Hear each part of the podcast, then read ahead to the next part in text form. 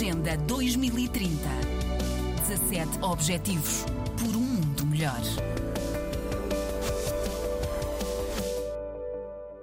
Literalmente de todo o planeta chegam palavras de reconhecimento pela excelência do arcebispo da gargalhada poderosa, da fé inabalável, da certeza de que só pela justiça se alcança a paz. As cerimónias fúnebres serão na Catedral St. George, no Cabo, e até lá, até ao primeiro dia do ano, os sinos tocam durante 10 minutos em cada manhã.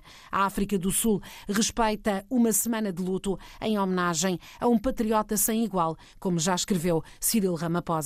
Esta morte, acrescentou o presidente, é um novo capítulo no adeus a uma geração de sul-africanos excepcionais que tornaram possível um país libertado. Era um homem extraordinário, íntegro, invencível contra as forças do apartheid. Mandela, amigo de longa data de The Arch, como era carinhosamente chamado, disse um dia que a mais característica qualidade era a abertura de tudo para tomar posições impopulares sem qualquer medo. Os dois partilharam sonhos, lutas e até a mesma rua, tornando Villa Casa Street, no Soweto, a primeira do mundo a ser morada de dois Nobel da Paz. O Dalai Lama lembra numa carta dirigida à filha de Tutu, um grande homem que viveu uma vida verdadeiramente significativa. A ONU presta tributo a uma fonte de inspiração. António Guterres saúda uma vida imensa. Joe e Jill Biden realçam que o exemplo do arcebispo anglicano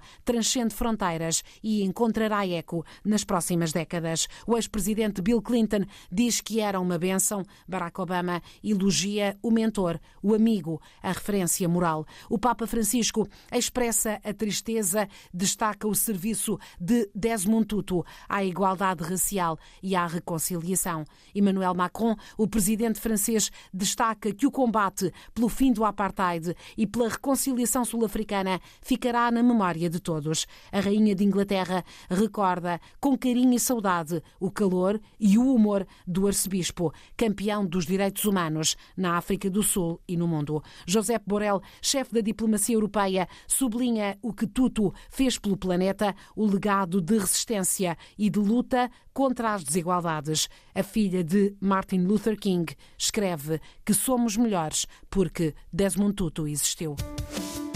Agenda 2030. 17 Objetivos por um mundo melhor.